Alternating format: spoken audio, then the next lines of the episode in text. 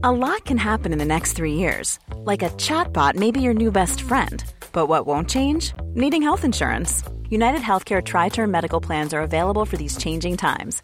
Underwritten by Golden Rule Insurance Company, they offer budget friendly, flexible coverage for people who are in between jobs or missed open enrollment. The plans last nearly three years in some states, with access to a nationwide network of doctors and hospitals. So, for whatever tomorrow brings, United Healthcare Tri Term Medical Plans may be for you. Learn more at uh1.com. I'm Sandra, and I'm just the professional your small business was looking for. But you didn't hire me because you didn't use LinkedIn jobs. LinkedIn has professionals you can't find anywhere else, including those who aren't actively looking for a new job but might be open to the perfect role, like me. In a given month, over 70% of LinkedIn users don't visit other leading job sites. So if you're not looking on LinkedIn, you'll miss out on great candidates like Sandra. Start hiring professionals like a professional. Post your free job on linkedin.com/people slash people today. The Telegraph. Podcasts.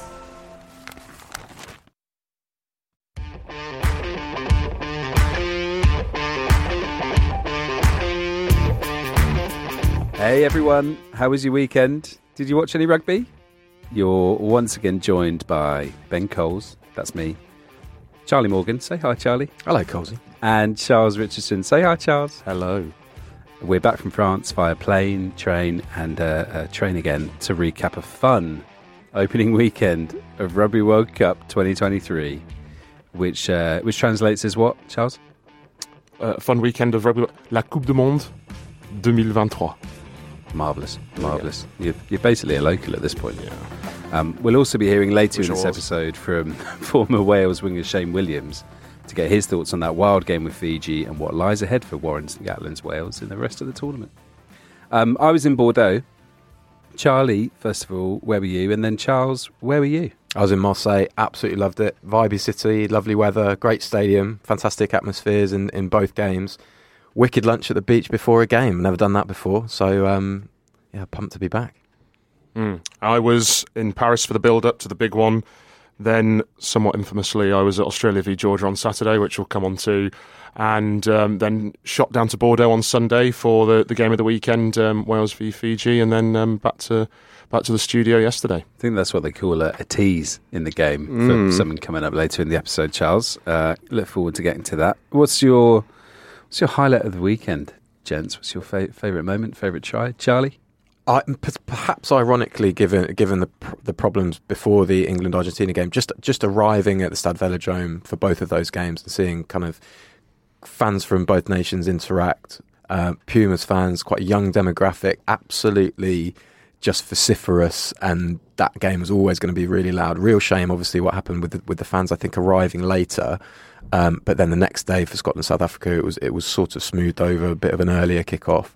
Um, but that sort of festival atmosphere, really good natured generally, um, that really felt like that the tournament had arrived for me. Um, the uh, probably the the Semi Radradra drop. Now we we were both there. we were, we were, but it just encapsulated the drama of a complete, you know, how it's sort of slobber knocker of a match.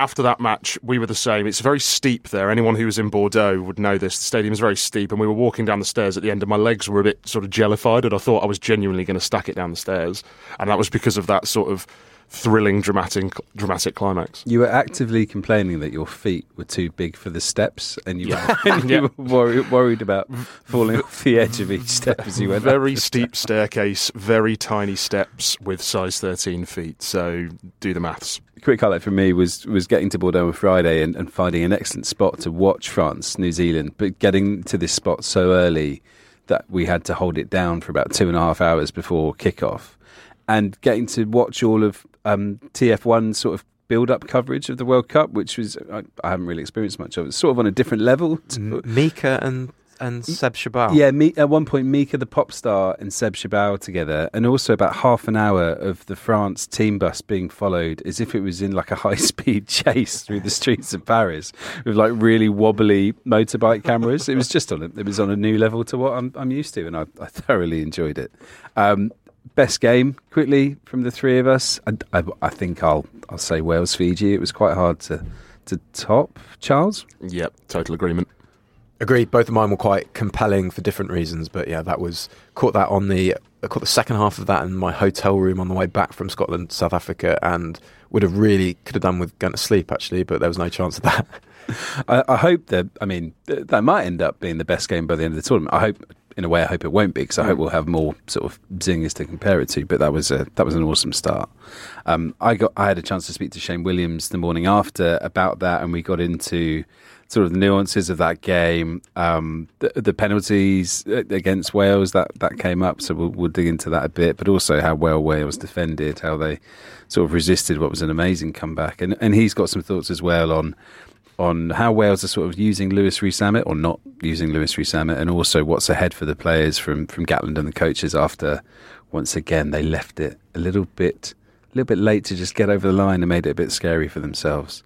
Um, one of the other talking points from the weekend, of course, was the national anthems, which we're still waiting for confirmation on from the organising committee. But there's a lot of chat that the the children's choir recordings might be in the bin, and I'm going to guess, Charles, that we wouldn't mind that because they, they weren't great, were they? No, I mean the the, the Marseillaise on Friday night. I was there in the ground, and it was just a complete butchery, like from start to finish. It was, you know, it was not the way that you wanted to start the tournament off.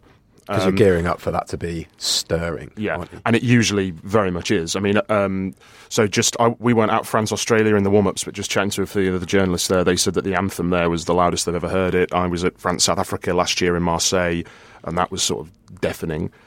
Um, and also the Welsh, the Welsh one, Land of Our Fathers, um, on the Welsh an- anthem on, on Sunday night. The, the the track was just far too quick, and the, and the stadium with the acoustics of forty five thousand people singing and it going from one side of the It's other. like just three different versions Yeah, going Just on, couldn't keep it? up, and I don't know what the players would have been doing on the field, and they were doing something different to one stand, to another stand, to another stand, to the soundtrack. It was all a great big mess. Apparently. Um, I haven't watched the anthems back yet on ITV. It came across okay on television, but let me tell you, it was not good in the ground. Argentina's wasn't too bad live, but I think that's partly because the kind of you've got that big long intro, haven't you? And then I think by the time it kicks in, I think the the fans sort of took over the kind of horror movie children's bit. Um, so Home Alone. It, it was yeah, well, that's a great shout. No, the, so that was that was actually all right. Um, yeah, but the others, the others like actually Greg Greg Townsend got asked and sort of insisted we actually really liked it. I think South Africa were asked the same thing, um, but and and they were were sort of on the same wavelength. They they said out loud that they liked it, but no, I wouldn't be gutted to see a change. That was that was one of the post match questions. To, Yeah, to yeah, both yeah. You teams. get well, you get 15 minutes, don't you? And we've spoken suppose, about yeah. Jesse Kriel's non-red card and missed chances by Scotland. So what else was that? Do you think it's because Scot- Scotland are sort of semi used to an a cappella version? Because at Murrayfield, the, the, the bagpipes stop after the first verse, don't A, they? a And so- cappella, but good. A cappella, but good, yeah. Yeah, So- yeah. I, I've written a comment about it on the on the website. The um, yeah, they don't work. But respect to the kids for doing a cappella versions of the big build up in the Argentina anthem. Respect and, to the kids. and the and the Italy one as well. Um, gents, can you also um, use this opportunity to plug a piece that you've written? What what have you got on the go? What's on the website? Can you please read a look at um, how England adapted to that? f- they- I mean, they've got no excuse not to be able to adapt to red cards now because they keep shipping them. But um, I looked at how they scrum formations, just the energy of Ben Earl, um, a few nu- nuances in their kicking game. Freddie Steward not kicking from the backfield and, and linking with George Ford, who was kicking. So Freddie Steward was more of a weapon on the chase. They can get loads better, obviously, and we'll get into that. Their, the way they moved the ball wasn't wasn't good enough um, to to go deep in the tournament. But hope well, they'll hope that will get better. But the fundamentals of their game were just so much better, and, and that piece looks at them. And after Charlie's rapier, I come in with the bludgeon. Um, I've written I've written a rant on the website about um, refereeing at the tournament and how it's very very sad and depressing that after the first weekend, which should have been glittering, the agenda and the narrative has been dominated by officialdom and refereeing decisions, and how it's not necessarily the fault of the officials themselves that rugby has got itself into a state where the, the, the mechanisms of the game don't necessarily match up too well with the laws and the interpretations, and it's the job for referees has never been more difficult. And I just think that it's worrying because on Saturday night for England Argentina, if you were watching that as a as a casual fan or even as a new fan, you would probably have absolutely no idea why Tom Curry was sent off and Santiago Santiago Carrera survived. And frankly, I'm not sure I could explain it to you. Feel like we can use I've written a rant on the website as like an evergreen evergreen clip moving forward. Speaking of Marseille, let's get into it. Let's talk about England's win. It almost feels like weeks ago now that Marseille game because of what happened in, in Bordeaux, but a truly impressive performance from England in lots of areas, uh, uh, not all, but particularly with their physicality and their defence and George Ford's control of the game and how they reacted to that red card. Charlie, uh, how how excited should people be, and, and are we are we being a bit curmudgeony if we're like, yeah, but your attack's still rubbish? Yeah, um, maybe, yeah, because I think we we spoke last week, didn't we, about the areas of the game that we just felt so disparate for England. They weren't they weren't connected at all. Everything apart from that last bit, which is that ball movement to space, really was really good. I thought post post Tom Curry's red card certainly the energy on the kick chase, the accuracy of that kick, their fitness, shock. Aled Walters knows what he's doing. Mm. They looked really really intense throughout the game. Um, overran aside with with a man fewer um, for all but 10 minutes. Um, yeah, they were excellent set piece. Maro Itoje deserves a lot of credit for um, marshalling that line out. Scrum looked great with with eight players when one of three centres was at um, blindside flanker and when they had seven. Really interesting wrinkle to the game. Um, Argentina only had two put-ins, which would which and that was when England were going down to seven to keep um, Manu Tuilagi and Joe Marchant in midfield. But you know, it it was it we want we were thinking that when is this England side going to exude clarity? When is this England side going to look fit? We got our answer. They were those things certainly. Yeah, and a massive win for those who have been lamenting the disappearance of the drop goal as well, and you know brought it back in, in emphatic fashion. George Ford. Uh, yeah, no, really impressed by England. I think I, I, think they would have played the same way had they had 15 or 14 on the field, and I think that's potentially the only the only negative that can be brought from that game is that is that going further and looking sort of beyond the quarterfinals now. I mean, surely they will be in a quarterfinal now. Touch wood. I mean, I don't want to jinx it for them. Um, but looking beyond that, maybe they might need to bring more. But it was it was it was a phenomenal start and completely blindsided most people. Um, although last week, not meaning to blow our own trumpet, we did say sort of on the podcast, we know it's been bad in August, but they might be building something and uh, and to keep the faith. I don't really want to get into predictions because that was the one that I got right, and then the other two. So yeah, I'm I'm sorry if you put a five on France not to get out of the group, basically, or, or, Georgia beating Australia. Um, but moving on, and um, but keeping on the theme of predictions, I'm feeling very um, vindicated by mine after the complete shower that Argentina were of Samoa getting out of that group because that was one of the worst performances yeah.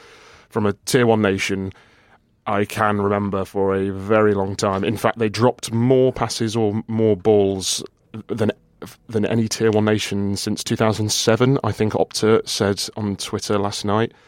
I mean, we're big fans of um, Argentina, and we've got a lot of their players in our top 100 on the website. But oh, it was a real bad night. Them. Yeah, a real bad terrible. night at the office for them. They, um, Steve Borthwick's eyes make you play badly, especially when they connect those those those facets of performance that we talked about. But and I think a, a, a lot of credit the, the drop goal strategy. Not only did it, that's what happens when that scoreboard keeps moving, doesn't it? It sows seeds of anxiety, and on a kind of sultry, humid night when it was difficult for moving the ball, Argentina had to move the ball more, and then that's a vicious circle for them. And they just couldn't. They just couldn't get out of it. And to be honest, they were rattled, rattled straight. The, the Santiago Carreras challenge on forward was just brainless, and that was mm. kind of, you know, where's that? Where's that coming from? There's just no clear thinking there it looked like they were they were in the same mindset that England were in during England's warm ups. His yellow card it, it, was obviously uh, far from ideal for Argentina, but his whole the whole selection of him at ten has been quite interesting over the last two years because it's been based around this attacking game, and he's the one who gets the best out of them. It's not his selection is not necessarily built for structure. He can tactical kick, obviously, but he's not the kind of uh, you would go for a safe at fly half if you wanted that. And so I think, yeah, once they got behind and they were chasing the game against a defence that didn't work, they didn't have the same kind of ten who could come on and put them into the right positions necessarily to get back into it. Yeah, two two things there. The, the, the sort of upside of Santiago Carreras at, at fly half was crystallised in the try that he he sets up within that loop play at Twickenham last November. Yep. They tried that again in the second half against England. Manu Tuilagi was at 12 rather than 13. Manu Tuilagi steams forward, smashes Santiago Chocobares, and it's a really kind of tone setting moment for that second half and it kind of encapsulates what's been going on throughout the rest of the game. The other thing is his challenge on Ford. Um, he's got away with the yellow card and no and no citing. Super ironic point is that um, Malia it's so similar to the to the Malia challenge on Grant Williams during the Rugby Championship, which was unpunished at the time, but then led to a two week ban. And Steve Borthwick doesn't go into these um, incidences during his post post match presses, but he did, he did say, "Yeah, I was I was pretty Yeah, surprised that that was only that. a yellow." And actually, if you think about it, it's very similar to to an incident a couple of weeks ago, or a month or so ago, where somebody got a two week ban. So and he sort of left it Mm. left it hanging. Um, but no, that's you're right, Colsey. That it was a, sort of indicative of how the Santiago Carrez's performance was sort of indicative of, of what went wrong for Argentina. Charles, um, Santiago Chocobares, or, or has somebody texted you with an alternative name for him? Santiago Chucabores. So when he when he knocked on, um, yeah, that one goes out to my father. Just one thing on um, uh, on Argentina, just very quickly, is I think their entire night can be encapsulated and embodied by the fact that they had clearly spent some time developing what they believed was quite a sophisticated wall move, which we were all very excited about when they set up for it, and then proceeded to make a complete and utter horlicks of it. Um, uh, England defended it very well, but it did just look like I don't know, sort of a Pac-Man gone wrong. Sort of just pe- people flying everywhere, just bodies everywhere, and it was yeah, no, it was it was really messy, really clumsy. Yeah, I mean, uh, we could spend probably 10 minutes absolutely tearing Argentina apart. I had the joy of doing player ratings and I was checking out fours and threes and even a two, actually. Oh, you got that. Who- I'll let you guess. Can you Mm. guess quickly who might have got a two? Tell me. uh, yeah. Thomas Gallo. The, the, Oh, of course, because Dan, Dan Cole had him on the toast. loose head because Dan Cole killed him, and then in attack he, he made critical errors at terrible times when Argentina were actually in field position. Um, I want to I want to do something we haven't done. I want to lavish more praise on England. Can you talk to me, Charlie, about the physicality from Courtney Lawes, Maro Itoje, Maro Itoje of old? Felt, felt like Maro Itoje of old, didn't it? And also Ben Earl and, how good he was. He's he's got a lot of heat, Maro Itoje, but he, if you, he's been consistently good when England have been really up against it. So Ireland in the in the 2022 Six Nations after Charlie Ewels' red card, he was phenomenal. He was pretty pretty sneakily good in the in the at the end of the game against Wales that they pulled out of the pulled out of the trash after after all of that after all of that carnage, including Owen Farrell's red card he's very good when you don't have the ball very much. That's a that's that just he's he's so so energetic, racks up a massive tackle count. He's so disruptive around the breakdown. Those were the things that he could do. Uh, alongside Courtney Lawes was phenomenal. Um, I texted actually one of our editors during the game during the warm up. I felt like he, as captain, he was always after those warm ups where he's taken, he's such an experienced player. Sort of, he would have taken that month to just get himself ready after a season where he hasn't had that much rugby, and he just exploded into that. Those two, Lawes had to. I thought the turning point in the game, start of the second quarter, um, after that war move. Um, I think it's Earl, Itoje, and Lawes that smash Kremer off the back of the war move. Lawes scra- somehow scrapes himself out of that breakdown through the legs of Thomas Gallo, and he's on his feet after Jamie George and Ollie Chessum um, stop the pick and go of, of Julián Montoya. He's over the ball, and I think it's Cadella that goes off his feet. Um, huge moment, and you can see Dan, Dan Cole is celebrating like he scored a hat trick. Um, George Ford steams in, usually quite collected on the pitch, and is celebrating like like England have scored a try. Um, it's a huge moment. I thought um, just to go back to the Curry red, for Earl to be as prominent without Curry on the pitch, that's so impressive because that, that speaks to an energy where you're effectively doing the job of two quite similar all action flankers. And I think that might actually that's that's certainly a reason to mitigate England's sort of attacking woes because I think they would have got Curry holding holding width out wide and like he did in the Premiership final. So um, they might not have him now for a couple of weeks, mm. but that's one that's one thing that they can they can hang their hat on, and that's where that area of the game will get better. Charles, can I just come to you on, on George Ford's performance? Mm. I mean, the, the drop kicks were, were great. The one from basically halfway was particularly fantastic, but also how he He moved England around. I can't remember who it was now, but somebody said it it should go down as one of the great England performances at in a World Cup game with how he sort of took charge of proceedings. Would you would you chime along with that? Uh, hundred percent. Yeah, he was phenomenal. Um, he was the player that we've always seen on his very best days at club. Finally translated uh, onto the international stage. We always know he had the potential to do it, and he has had excellent games um, in an England shirt, but none quite as uh, domineering as that. I think, and um, I mean, in i i nine points in how, how many minutes? Would it would it have been ten minutes, something like that? Those three drop goals. That that was it. That was game over. Even at the time, you sort of it felt game over because Argentina had had chances. They were man up, and then in, in ten minutes they were suddenly nine points behind. Going into half time, they'd only had they only had three points to show themselves, and then it was just all England from there. It was all England. I mean, yeah, and I'm I'm all for the return of the drop goal. I mean, uh, genuinely, very very shocked. That I don't think any of us were expecting that. It was it was a it was peak Steve Borthwick. Really, it was tactical. It was strategic. The players found a way out for themselves. It was it was everything that we hadn't really seen much of with England in the warm ups. Suddenly coming to life with the click of a fingers, which everyone, including us, probably doubted could happen. it was sort of hidden in, in plain sight because we've seen a lot of the social media con- content coming out of the England camp has been them just hitting drop goals, hitting drop goals. Smith, Farrell, and, and Ford, and, and Henry Slade before before he was sort of overlooked.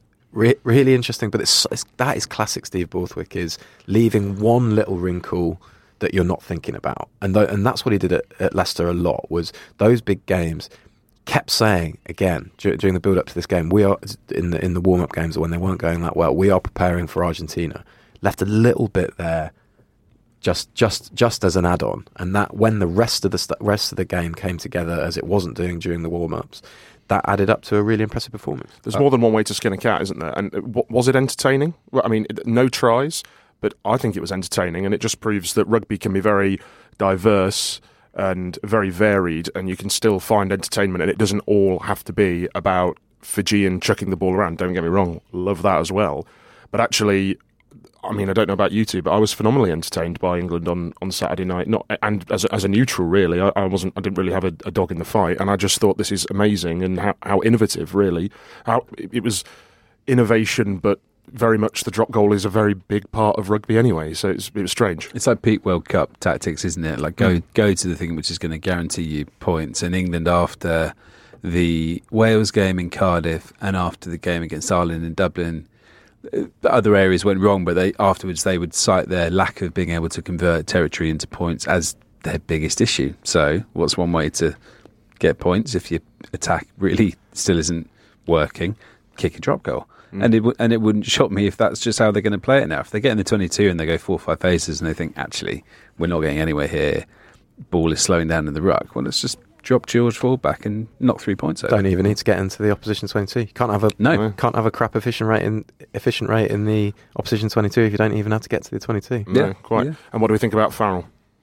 Well, yeah, yeah, it needs to be talked about. Right. So one of the first reactions to, to I think our readers was J- Owen Farrell could never do that, which I kind of found I found seriously reductive anyway, but also made me think. I'm fairly sure he's been in in a lot of backs to the wall performances, and actually look back. So back end of 2016, which again this game had gone to, totally out of my mind. Back end of England, uh, back end of 2016, England host Argentina at Twickenham. Elliot Daly gets sent off in the fourth minute.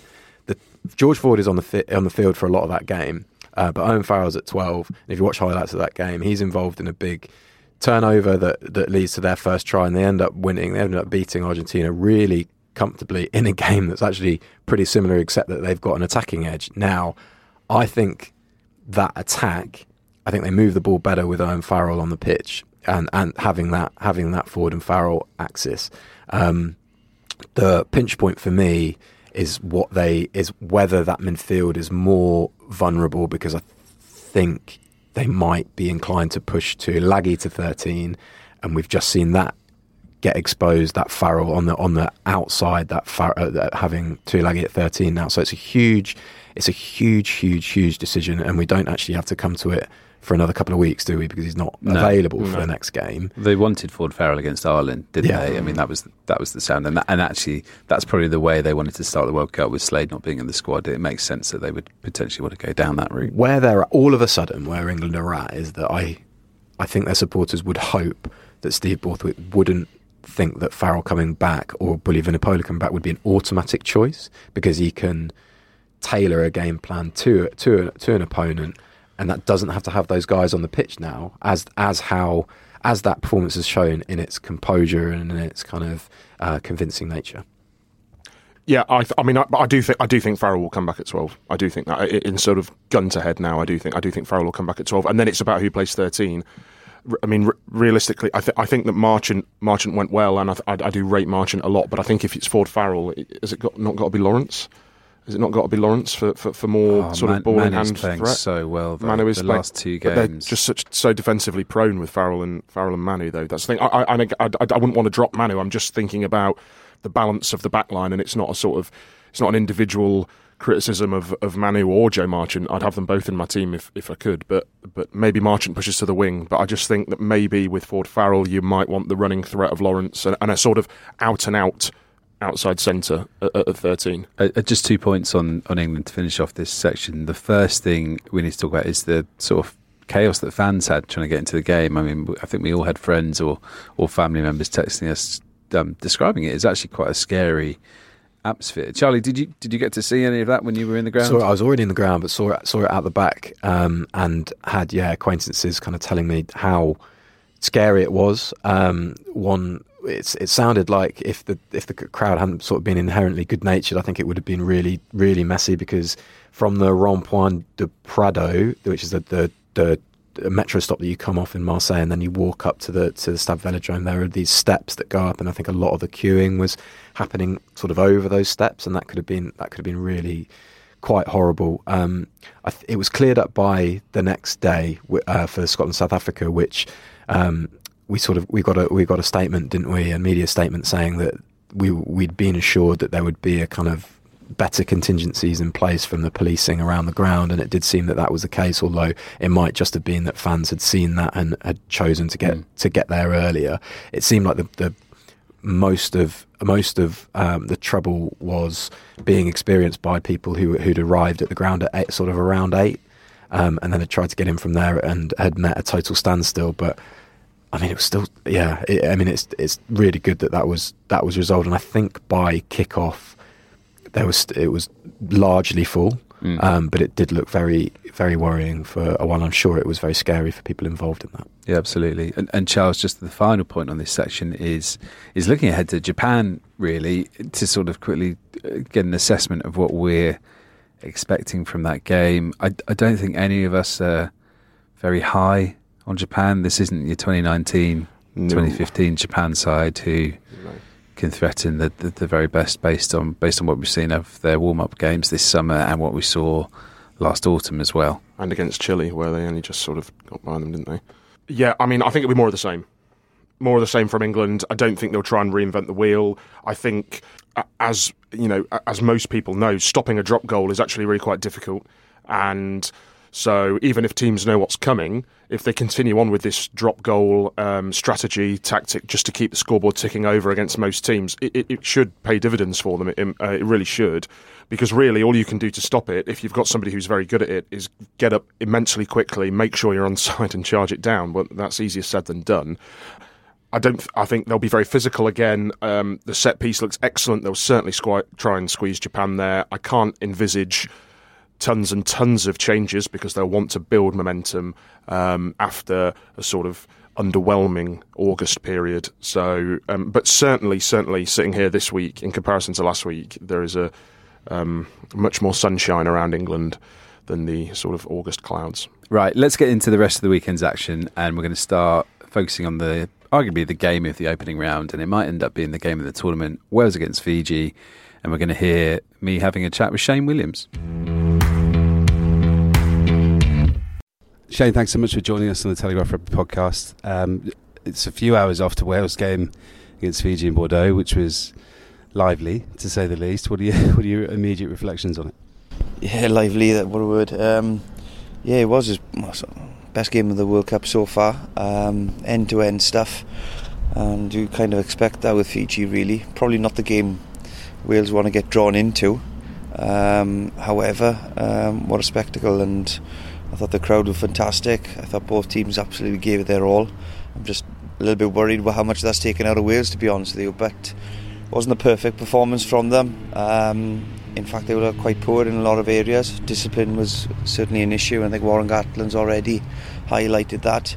Um, but you know they they'd learned a lot from that game as well, and uh, all credit to Fiji, stayed in it right to the end, and uh, I think what was impressive for me as well. You talk, Gatland's been talking about the Welsh fitness and the fact they could finish games strongly, but you know I think Fiji were the stronger team at the end of the game there, and well, they were the stronger team. So um, huge performance them. I do feel a little bit for them, but I also do think Wales did enough in that uh, in in the third quarter to to kind of win that match. But what a game!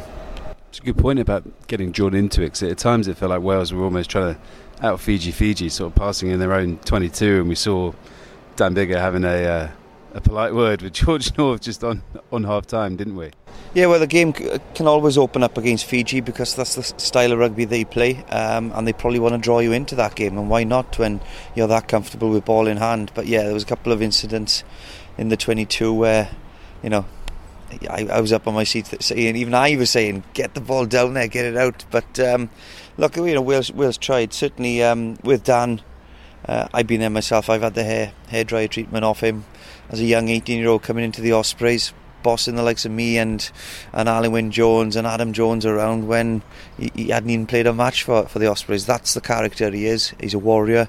Um, you know, he he wants to win and you know screaming at George North, who's got what 115 caps, uh, twice. He, he, had it twice, the treatment twice before half time there. But you know, I'm sure he'd apologise to him for that. But you know, if you can have that kind of commitment and that desire and passion from from all your teammates, then um, I think you'd do okay.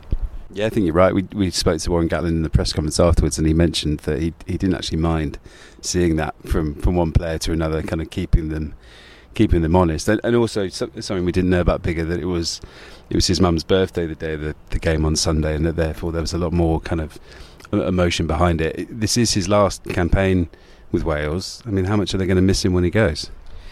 Yeah, look, he, yeah, he wears his heart on his sleeve, doesn't he, Dan? And um, and bless him. But uh, look, they will miss him. I think. Um, I thought he was superb yesterday. Um, you know, he grew as the game went on he took a hit early on as well. He was limping and, and holding his, his hip quite early on in the game. But again, like I said, a warrior that just keeps going. Um, he inspires others around him. And, you know, if yesterday's performance is anything to go by, then, um, you know, you question why he's decided to, to hang up his boots for Wales. But, look, yeah, there, there's there's good tens coming coming through the ranks. You've got Sam, Sam and, and Anscombe that will be learning a lot from him uh, during this campaign as well. Um, and yeah, it's it, it is a shame because I, I, I think you know I think there's a little bit more to come from from Dan as well. Not only as a, as a player and, and, and what he does on the field, but you know to inspire others in training, his commitment, his passion. You know there'd be tens watching watching his performance, young tens watching his performance that yesterday, thinking, you know that's what I want to give to Wales. You know I want to be screaming at players and telling them what to do and do what I'm doing, um, because he is an inspiration. But uh, yeah, he, he'll definitely be missed there were so many things Wales uh, did well, so I sort of want to focus on those first. You mentioned the, the tackle count. I, I, just checked it this morning. It's up to 253, which is absurd, re- really, and, and 27 alone for Will Rowlands, which is a, an awful lot for a lock. It, that's going to drain a lot out of them. Jac, Jac Morgan's developed this ability to do crossfield kicks and, and clearance kicks, which which I don't think was fully planned, but but came off. It, what were the big positives for Wales sort of out that point? It's the strongest side we've seen Gatland select. Obviously, the warm ups was a bit varied, but when he had that first choice team on the field, they they looked pretty pretty in control for the first 65 minutes or so. Yeah, I, I, I think so. Yeah, I think um, you know the. They, they stuck to their game plan. Uh, they wanted to get their set pieces right. They were going to kick a lot. They were going to try to put um, Fiji under pressure and, and tie the numbers in and then go wide, which they did. Um, Josh Adams' try was a good example of that. Um, yeah, Jac Morgan's crossfield kick. It's not, it's not, the prettiest kick he'll ever do. I'll probably might be the last kick he ever does, to be fair. But um, you know, it, it came off in the end, and that this was all after good sustained pressure for about 20 minutes from Wales, um, when Fiji had controlled the, um, I suppose the, the the, second quarter. Then really, um, look, there's lots of positives to take from it. Certainly, when when they did play the ball and they kept the ball well and transferred up the tackle, they looked dangerous. Um, so they need to take that into the next game, but like I said earlier, that there's certainly a lot. The discipline was an issue. There was, was even though there was a lot of tackles, you're going to expect missed tackles.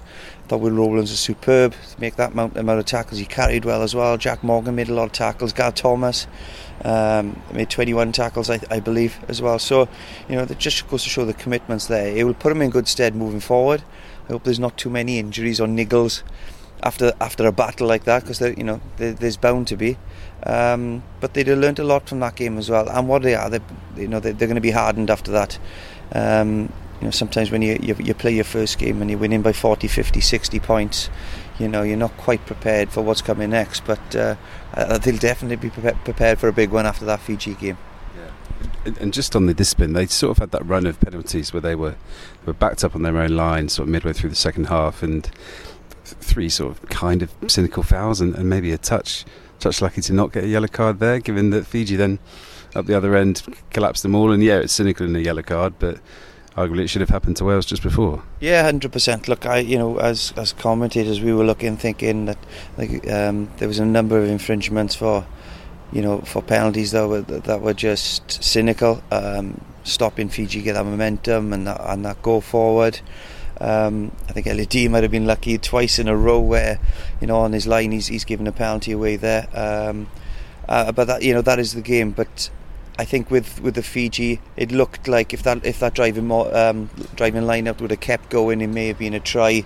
And I think for that reason, perhaps the card was given. You do feel it was just the timing of that penalty, I suppose, um, and people will question that. But um, you know, I, I think with the ref, he was trying to keep the game flowing. He was trying to keep the game um, a spectacle as it was. But yes, I, I, I do believe that uh, probably a yellow card should have come out earlier, and uh, and it probably should have been for a red jersey, but it wasn't the case.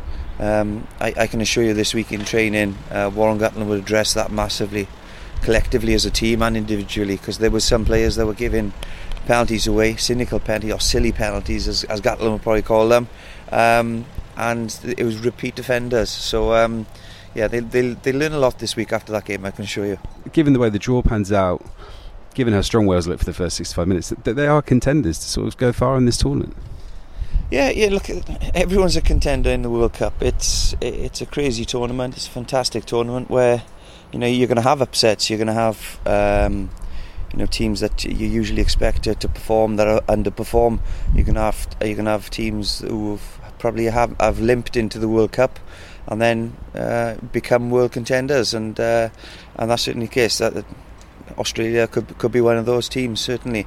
But Fiji has, has been on everyone's radar. It really has, and. Um, you know they're they're a team that where they've got class individually and and and all of a sudden they look like they know know what they're doing as 15s for 80 minutes. So they'll be they'll be uh, a, team people will be looking out for.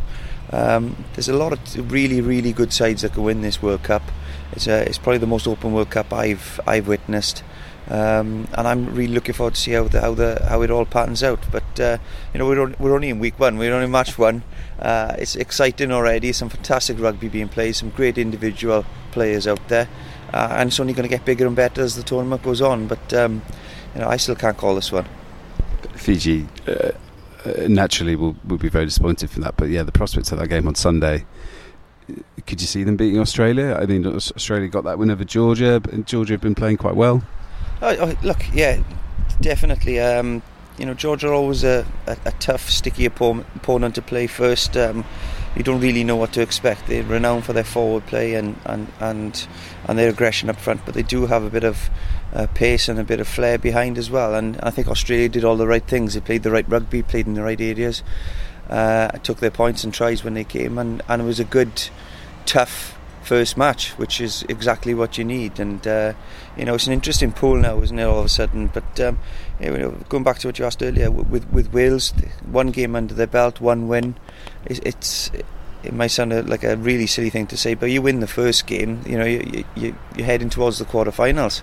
Um, they won't be looking that far ahead, I can assure you, because Australia are going to, and it could be a ma- uh, certainly a match, but. Uh, you know, like I said earlier, the, the likes of Australia, even Fiji. Fiji beat uh, Australia ne- uh, next week now. It's going to open it all up massively, and uh, and then all of a sudden Australia are, chase, are, are, chasing to get out of that pool. So, you know, that's that's what a World Cup's all about, really. But um, you know, there's a there's a number of teams just within that pool that can go very far in this competition.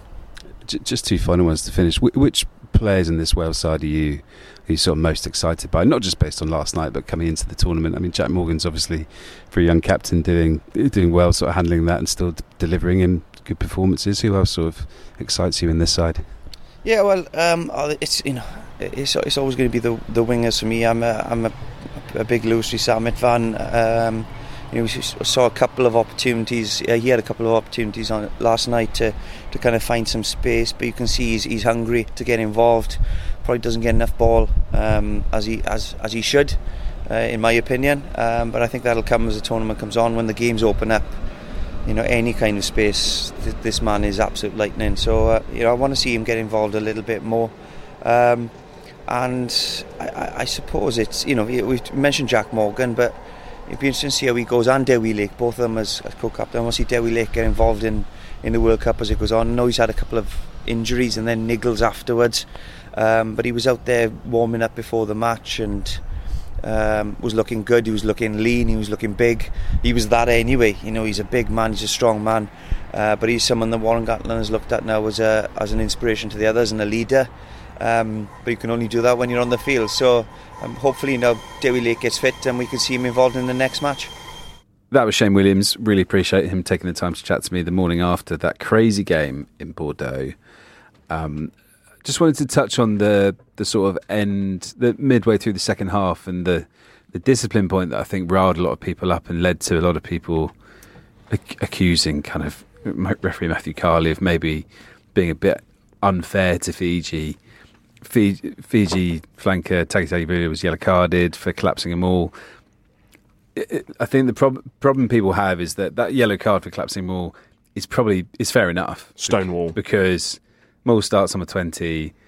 He comes in at the side when it gets to about the six meter line and collapses it. You know, the maul's probably going to be a try, but it's not close enough for Matthew Carley to feel that he should award a penalty try, so he gives him a yellow card. You can't really argue with that.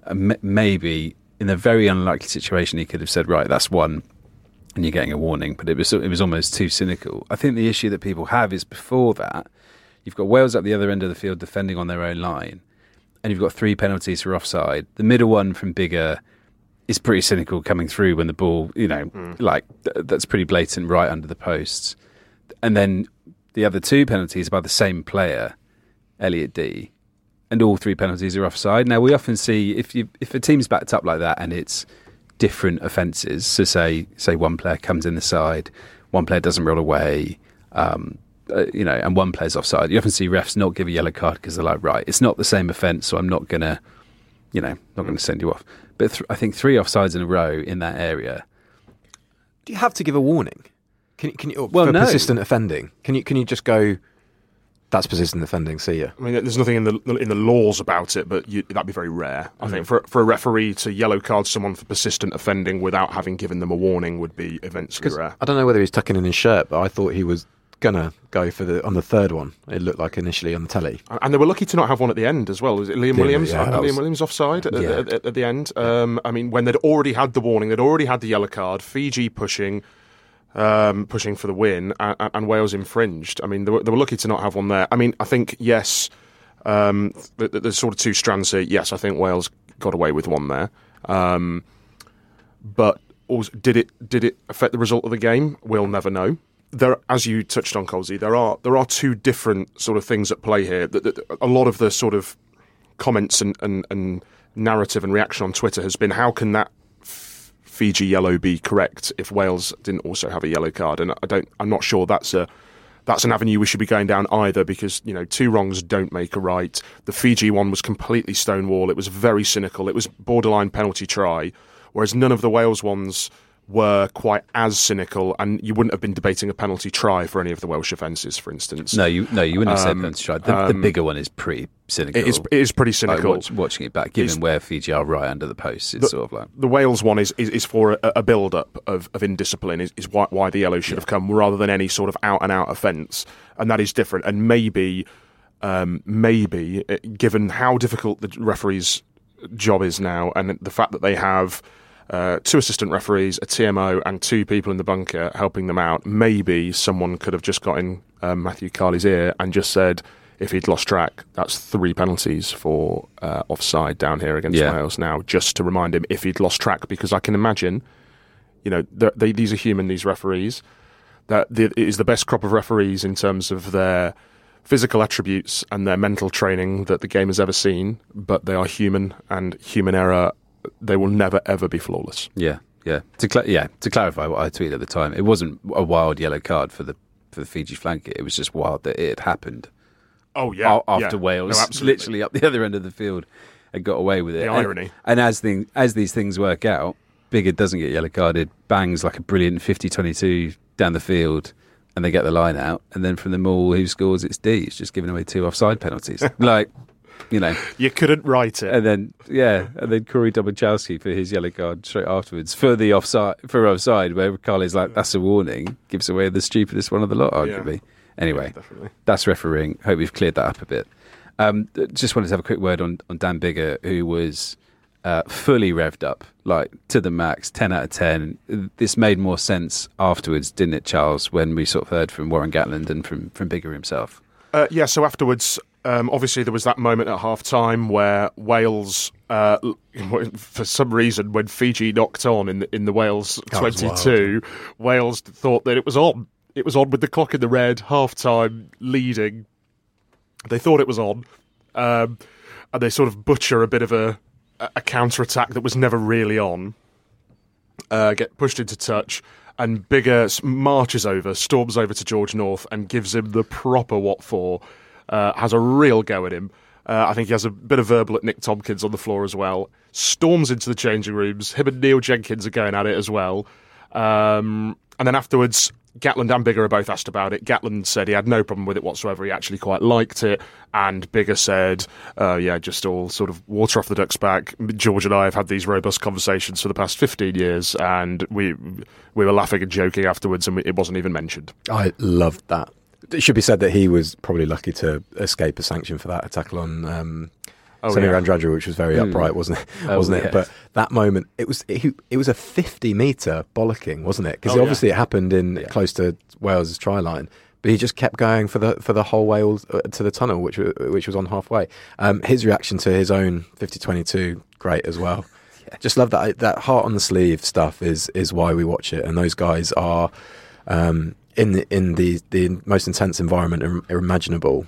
Um, so that emotion is is just great to see. I know, I know he um, he rubs some people up the wrong the wrong way, but I think we'll all miss him when he when he sort of retires For from sure. internationals after after this tournament. Let's jump to the other games. We'll start with France against New Zealand. Uh, Charles, just just give us a, a flavour of the atmosphere and and as and, and actually particularly as France sort of edged further and further ahead, and everyone was like, "Ah, it's all right. We, we're going to be okay." How, how was it? First half, ooh, nervy, Mm. real nervy, real cagey, gripping, compelling. No one, even in the kick tennis battles, that's the most compelling kick tennis I think I've ever watched. Nobody t- could take their eyes off it. It was you could it was it was elec- the atmosphere was electric, but the game didn't really spark until well in terms of the atmosphere because obviously New Zealand scored the first try and stunned the crowd. That was it was silent at the Stade de France after that try the game didn't really sort of kick to life from a host point of view until the second half, and then they did sort of run away with it a bit, didn't they? I mean, the first half, New Zealand, the the, the fear, the fear in, in a sort of wider picture is that New Zealand looked half decent. Certainly in that first half, looked decent, um, and France didn't really.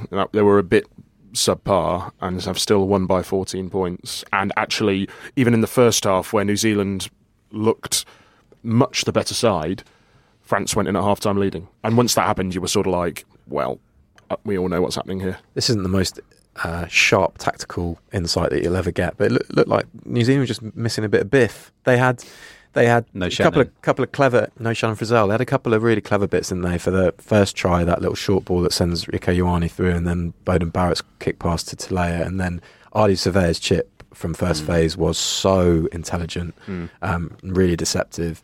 But then they just sort of as as teams do against against France and South Africa, teams have got a good kicking game, go hard at the defensive breakdown, and are just robust. Got a lot of big men. They just couldn't find a foothold. And I think that was what Ian Foster was saying afterwards, wasn't it? Yeah, and I think I think France actually lacked that as well in the first half, and I think they realised because obviously Danty wasn't fit, Moefana played at twelve, and um, jury's still out on him as an international twelve. No Valemza, no No Danty. Valenza, no Danty, two big blokes. So I think when they took Woki off and brought Taofifénua on, Yeah. and when they moved Fickou to 12 and brought Vanson on, suddenly they were getting over the gain line more frequently. They had a stronger bench than New Zealand's, and that's, I think, why there was a 14 point gap by the end of it. Um, I think, which could have been more because I think that that uh, Penaud try with the amazing R- Ramos offload. Um, I think if they'd have looked at that uh, closer, I think that was not backed by New Zealand. So it could have even been a 21 point victory for France. Damian Penaud's grin it, Mm. it should be terrifying for other teams because if if a host if a host side with that much talent is not sort of one of the only chances I think you've got that they slip up is this expectation weighing on them. And with him, I don't know whether as a collective it might be different, but that was one thing we were worried about, wasn't it? That that sort of that sort of um, expectation weighing heavy, and Penaud just looked like he was strolling around. Can you imagine coaching him at sort of schoolboy level and going, "No, Damian, run straight, run straight." Nah. Okay, no, no, no, you don't need to. Actually, you just do what you like. No need. I can't remember. need. I can't remember who player of the match was. Was it Alldritt? Uh, yeah, Yeah, but and sure. f- for for my two pence worth by a country He mile. was outstanding. He really was. completely outplayed Ardie Savea as well. Um, not that it's not that that's how it works in a sort of one-on-one battle, but if you were to take the new the two number eights, Mentioning Um, that Savea chip, actually, quite a good weekend for back rows. Um, Oh, yeah. because you had that, and you had Jac Morgan's um, crossfield kick to Rees-Zammit, where Jac Morgan afterwards just said, "Yeah, it was meant to be um, meant to go to Biggs, but but I was there, so That's, that's really thought cool. I'd complete the set play move." we'd with a couple as well. Although Benno's Yeah. one Yeah. probably slightly overhit on the on the far touch line, um, might have stayed in. But just nice that these players, if they're if they're you know, there's the conviction, and they're I think it's going to be a theme is players with the conviction to find space however they can find space.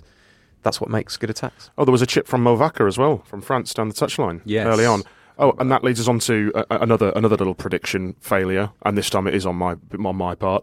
I had uh, Julien Marchand as player of the tournament as my prediction. Still He- time. He's gone after 16 minutes. Yeah, that's. I, we'll let you off though if it's injuries. I think Well, that's. yeah. I think that's okay. It's more for, form falling off a cliff where, where those calls look a bit silly. I think I think They've my, dropped him from the squad because his forms fell off a cliff. my prediction for player of the tournament, Willie le Roux, was after about 24 hours after recording was named on the bench. So going great. We need we need a whole pod at some point just to chat about your love of Willie le Roux because it's always been there, but it's it's accelerating rapidly as we've What got to this World Cup. Speaking of Willie le Roux and South Africa, that's a lovely segue, Charlie, to Marseille and Sunday's game.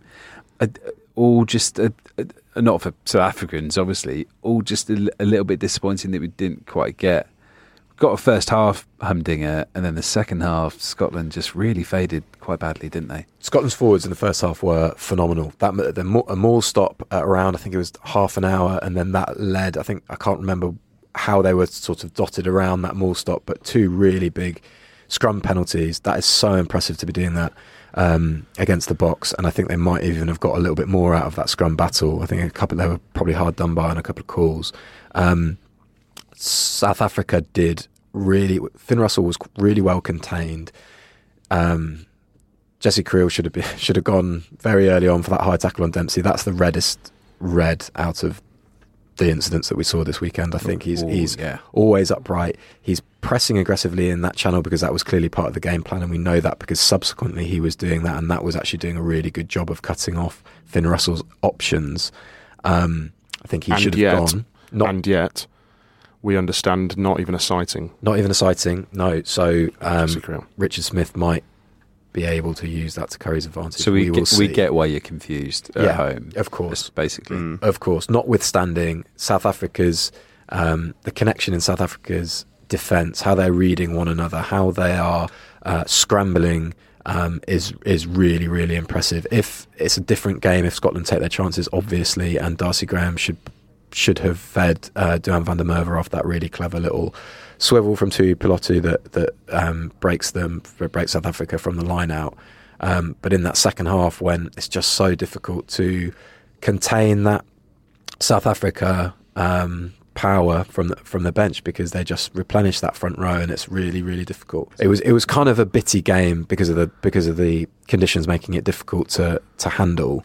Um, but kind of kind of a, almost like a slow burning slow burner, sort of quite fascinating one nonetheless. Mm. I was going to say, does 18-3 do South Africa a bit of a disservice for how in control they were, or do you reckon? I don't know because Scotland right? missed because Scotland missed those chances Yeah. and South Africa took them. They took them. They they the uh, the toy try rewards that period of dominance that they have, which is a really good reaction at the start of the second half. And Libbok's no look kick pass to to Arendse is is frankly stunning. Um, Filth. Can I Yeah. just ask for a general assessment on him and how he played? Because obviously there's a lot of intrigue in him with with Andre Pollard. Um, back training with Leicester seemingly and fit, but not in the World Cup squad unless an injury happens. So Libbok is is the man at the moment. How did he How did he look? What did you make really of interesting. His whippy passing game gives South Africa width that has kind of epitomised how they've how they've gone about this four four year cycle and one thing that they really wanted to get better at because it just facilitates others and, and gives them just makes you have to spread the field in, in, in defence. His his and and that kick pass game he'd he'd lobbed one over Graham I think with his left foot really early on in the game. So again, you're on as a as an opposing wing, you have to be on alert. Um, and with Kolbe and Arendse, they can hold that width and, and punish you if if the, if the decision making of the defensive wings is a little bit off. The T might become a problem, but what was the sorry, his kicking from the T might become a problem, and Faf de Klerk the actual team. and then then Faf de Klerk took over um, later on in the game. Um, what was really interesting was during the during the press conference there was a completely fair question I thought about Libbok's kicking and whether South Africa would have to adapt, whether that would be would become a problem. Um, Jacques Nienaber answered the question saying it's not a problem if he's man of the match, which I'm sure he would should have been man of the match anyway, but by the by. And then Siya Kolisi stepped in after there'd been a second question saying, Can I just go back to the question of on Manie's kicking? Um, this game is about sort of being a team and um, covering for once for, for other people's faults. And he said, Look, I sometimes don't know what I'm calling in the lineup. I've got Eben Etzebeth and Duane Vermeulen to sort of to to talk me around the field when that happens. It was a real. I don't know whether it was a set piece. I don't know whether he had in his head that he was going to say that, but it was just a really impressive piece of leadership by Siya Kolisi. Um, that said, it probably doesn't change the fact that South Africa need to kick their goals, um, or will need to kick their goals later on in the when it tournament. gets down to, to crunch time. Um, just to finish the roundup with Ireland against Romania, which I watched in, in Bordeaux, and yeah, Ireland, yeah, fine, kind kind of expected. We'd spoken about Romania's um, pretty disastrous form coming into this tournament anyway, because they shipped 56 points to Georgia and 57 to Italy, so it was almost like, well, are Ireland going to get 100? And, at- and at one point, it, it looked as though they might do, but Romania, actually, to their credit, had spells of, of defence where they where they kept Ireland out for like 10, Started 15 well. minutes. Well, and I was going to say also at one point it looked like Ireland might lose. So well, well, yeah. I mean, within the first two minutes. I mean, uh, obviously the focus was on Sexton and, and like how was Sexton going to go, and and it was a bit it was a bit unfortunate that that grubber kick that he was sent towards the right wing looking for Keith Earls just just was fell perfectly for the Romanian fly half to be like, oh, amazing, thanks so much. I'll pick this up and like run it down the the touchline and give it to the scrum half Rapani to to score a try. Um, so yeah, Romania had the perfect start, and actually that was almost quite nice because you were like, oh, well, at least you've had this because you know now Ireland can can sort of take you to the cleaners a little bit, which they did. Um, Bundee Aki was awesome, Uh, and I know it really was. I know you can't sort of, you maybe shouldn't read too much into it given the opposition, but he was just brilliant. Looked sharp. Looked sharp. He looked sharp in the England game as well, didn't he? Yeah, th- there is sort of that mini 12 debate, isn't there, for Ireland of, of do you go with Aki or Henshaw to, to partner Ringrose? And, Mm. and Henshaw, Does Ringrose, Ringrose have to start? Do you think? well, I- I can't, I'm struggling to remember the last time that they went Aki Henshaw off the top of my head. England, but, but it's not, it's not England alien. Six Nations like it, games. it yeah, does they've happen. before. I, ju- I, I think they like Ringrose. Aki couldn't even get in the t- uh, in the squad a year ago. What a, what a I know. what a rene- what a sort of Well, was was that comeback. was that a bit of subtle like I don't know Ed, Eddie slash Steve Borthwick esque man management of like, Mm. no, you're not in this squad. Go away and work on things. yeah probably Come, come back. But if it was, it's worked. I mean, he he, he looked sensational. Um, Joe McCarthy, the young lock, is really fun. He got a try, and he's kind of looks like he's part of the 23 now. I mean, he's as close to a bolter, I guess, as they've got in the squad because he Mm. came into the setup quite late. But he looks really handy. Yeah, they were just. It, it was mainly being impressed by Aki and watching Sexton and, and seeing how Sexton went. And yeah, apart from that early mistake, it, you know, passing was slick. Tackle well. He scored two tries. Can't remember the last time Johnny Sexton scored two tries in a test. Um, Crash ball for the second one as well. yeah, yeah, off a short, off a short Do- ball. Do, um, um, do they beat? Do they beat South Africa? I I can't wait for it. yeah, I, I yeah. Oh yeah, there was nothing here to make you think no. And and uh, and even though South Africa's power is is sort of unrelenting, I, I still yeah I, I I could see Ireland winning that. Yeah, I I think they I feel actually they they just look pretty slick. I, all I, agree. I agree, which means we've got we're, we're, that means f- on the back of those predictions, we're looking at Ireland New Zealand quarter with France against France South Africa probably. Yeah, can't wait. Goodness me. Really excited. Early days. Just just one final thing in the game. It was almost funny watching James Lowe run around and just be completely unable to get a try. Like he tried tried on the left wing and, and Ireland would break through and he'd just be there like me now, like pass to me, and then they cut inside and score. And then he switched to the right at the end and was like just not in the breakaways and was just running around going, "Oh, I'm not gonna, I'm not gonna get it." I had vested interest with my fancy team, so I was sort of waiting for it. I had Keith Earls in my fantasy team. Ah, And I was watching. He he was a couple of balls slipped out of his hands in the opposition twenty-two, and I was yeah, just sad. um, very, very final point. The, the final Ireland try, Klopp was in the red. They were in their own 22. Mack Hansen was running around, as Andy Farrell said, like he was playing under 12s. And, and they scored an awesome breakaway try, probably their best of the lot. I thought that was pretty cool, like that intent to play. And yeah, they look good. They look like the number one side in the world. I know that's a really obvious thing to say, but they look, yeah, they look good. Okay, some of your questions and thoughts. Thank you very much for sending in what I think we decided was a record number of, of questions after, after the opening weekend. So we really appreciate it. Thank you very much. We've just um, we've cherry picked a few, and we're starting with a question from Mark, who says, "I need Charles Richardson's take on getting asked after by Eddie Jones.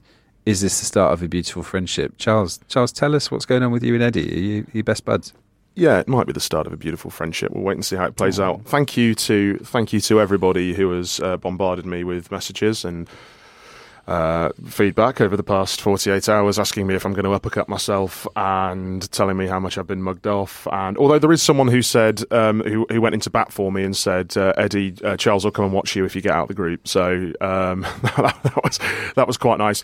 Um, if you're unaware of the context of this, in the post-match press conference um, for Australia v Georgia on Saturday, um, Eddie asked where I was after I asked a question on Thursday in his pre-match press conference that he didn't really like very much. The irony being that I was actually at the Australia Georgia game and thought that Australia looked quite handy and wrote as much in the pages of the Daily Telegraph and on the Telegraph Sport website.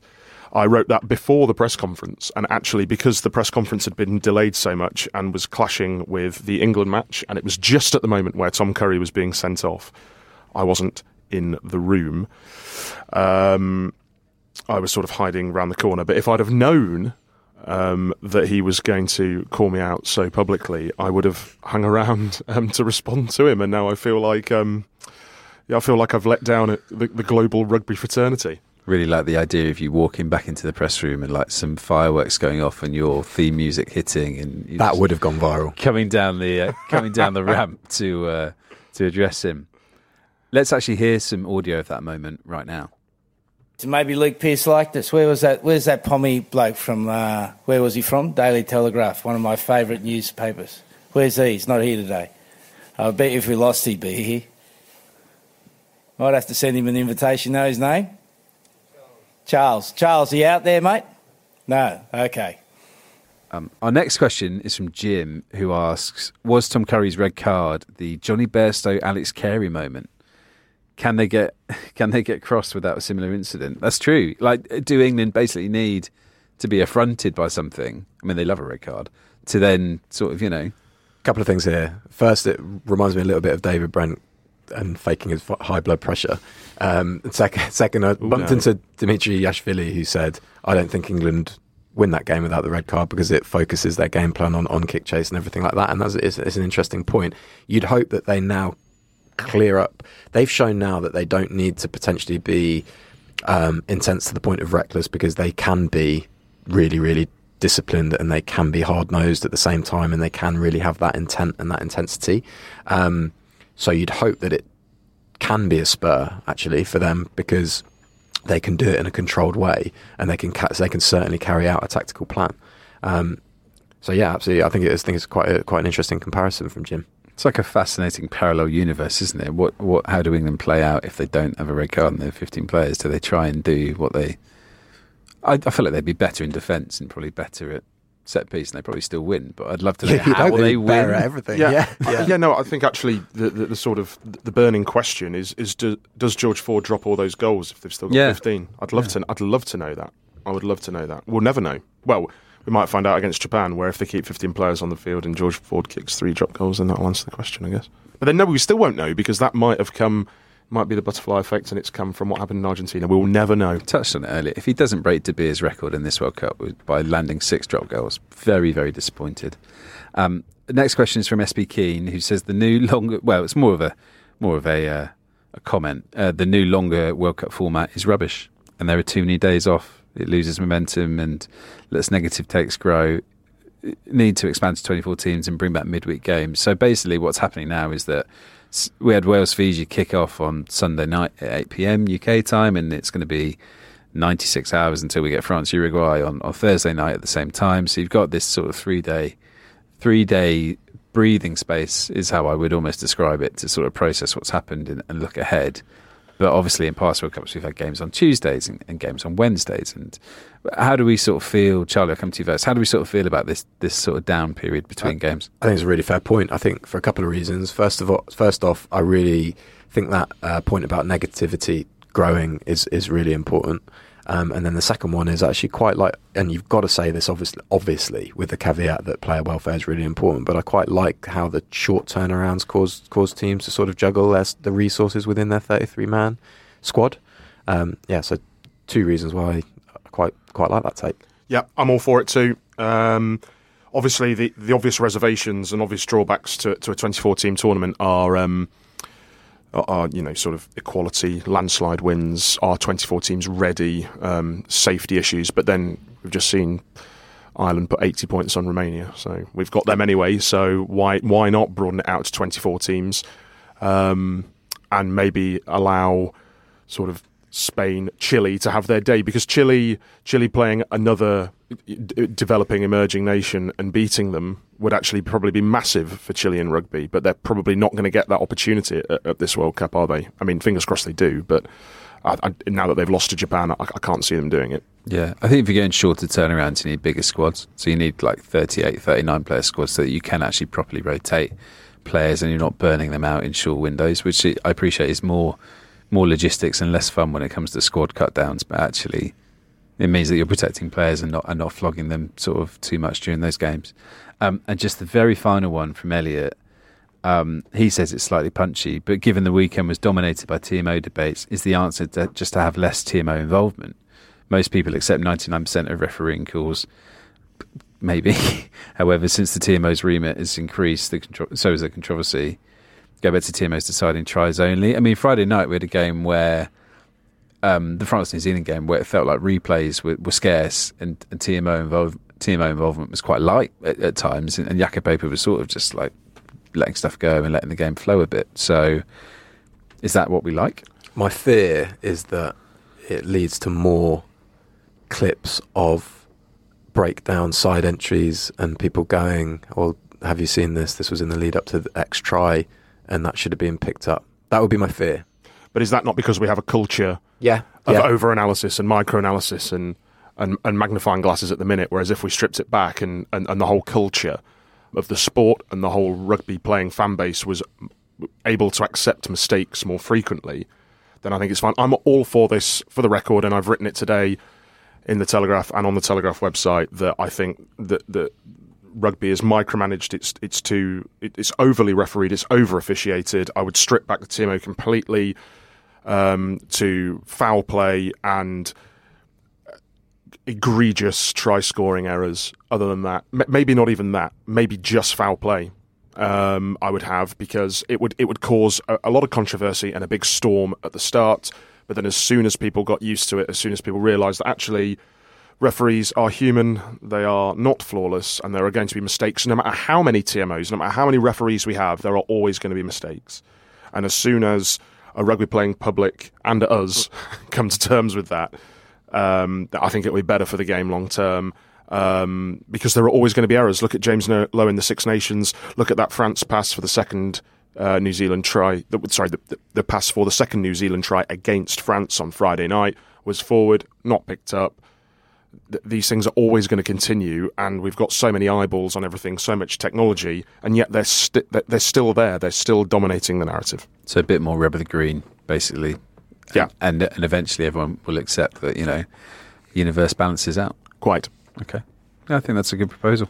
Right, that is it for today. Thank you, Charlie. Thank you, Charles. Um, what is your respective schedules for the week ahead. I'm going to be in Nantes on the Saturday for Ireland against Tonga, and then St Etienne on Sunday for Australia Fiji, which could be quite lively. Charlie, what are you going to be doing? Nice for me. Get to watch Portugal against Wales, Ooh. and then England, Japan. I'm steering the ship from London this weekend for my sins, but actually.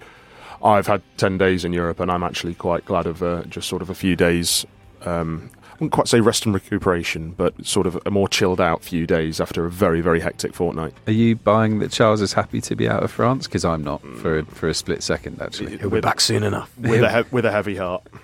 Um, a big thank you to Shane Williams, our guest this week, and we'll be bringing you more big name interviews throughout the tournament. So please make sure that you spread the word to the rugby fans in your life and, and check out the podcast and subscribe. Enjoy all the action this weekend. We'll catch you next week, but until then, from all three of us, thank you and goodbye. Thank you.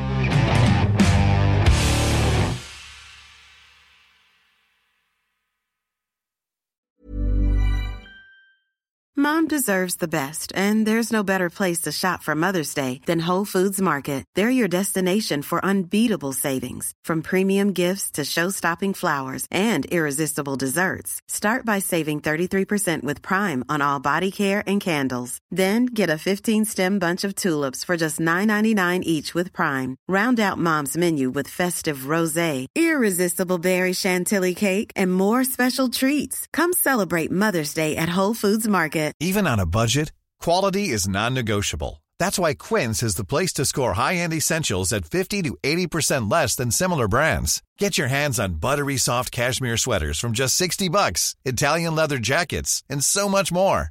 And the best part about Quince, they exclusively partner with factories committed to safe, ethical, and responsible manufacturing. Elevate your style without the elevated price tag with Quince. Go to quince.com slash upgrade for free shipping and 365-day returns.